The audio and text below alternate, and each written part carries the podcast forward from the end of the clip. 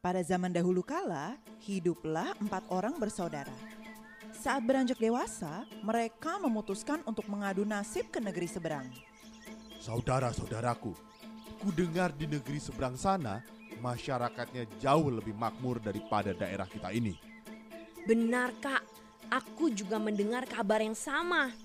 Tetangga kita yang merantau ke negeri seberang hidupnya menjadi lebih baik sejak merintis usaha di sana.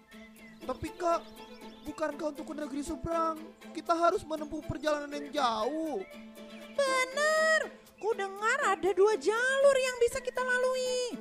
Sungai Bening dengan jarak tempuh yang lebih jauh atau Sungai Hitam yang jarak tempuhnya lebih dekat.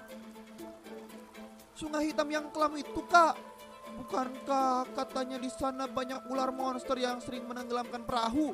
Ih, sungguh ngeri. Ah, itu hanya cerita karangan semata. Tidak mungkin ada ular monster di sana. Itu adalah jalur yang aman. Apalagi jalur itu adalah jalur tercepat ke negeri seberang. Setelah berunding, mereka memutuskan untuk berangkat ke negeri seberang. Si sulung dan saudara ketiga memutuskan untuk memilih jalur di Sungai Hitam agar lebih cepat sampai. Sementara saudara kedua dan si bungsu memilih jalur sungai yang bening karena ketakutan dengan cerita monster di Sungai Hitam. Besok kita berangkat pagi-pagi supaya kita sampai lebih dulu. Pasti akan banyak kesempatan kalau kita tiba di sana lebih dulu. Baik kak, semoga kehidupan kita berubah menjadi lebih baik. Kak, besok kan kita akan berangkat. Kita berangkatnya saat matahari sudah terbit ya. Toh negeri itu tidak akan ke mana-mana. Hmm, baiklah.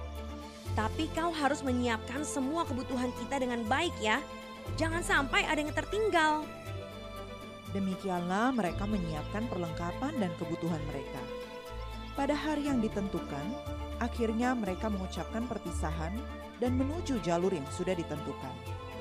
Untunglah kita berangkat pagi-pagi. Suasana masih tenang dan segar. Coba kalau kita berangkat lebih siang, pasti kita akan kepanasan. Kak, kak, kakak, menjadi gelap. Hah? A- aku juga kulitku berubah menjadi gelap. Bagaimana ini? Apa yang sebenarnya terjadi? Ayo coba kita cari mata air yang bening. Kita basuh tubuh kita.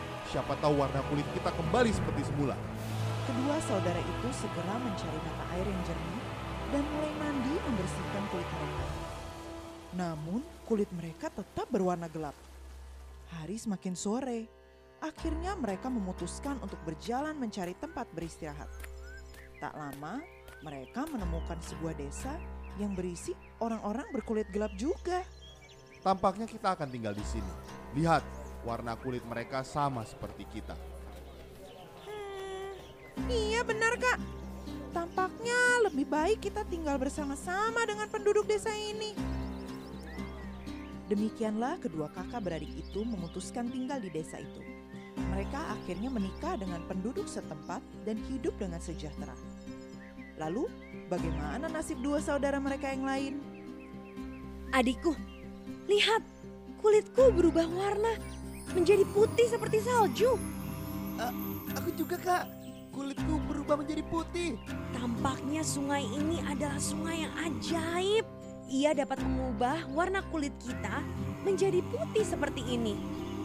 Kedua saudara itu pun menepi dan menemukan sebuah desa dengan orang-orang berkulit putih seperti mereka. Akhirnya, kedua saudara itu memutuskan tinggal di desa itu.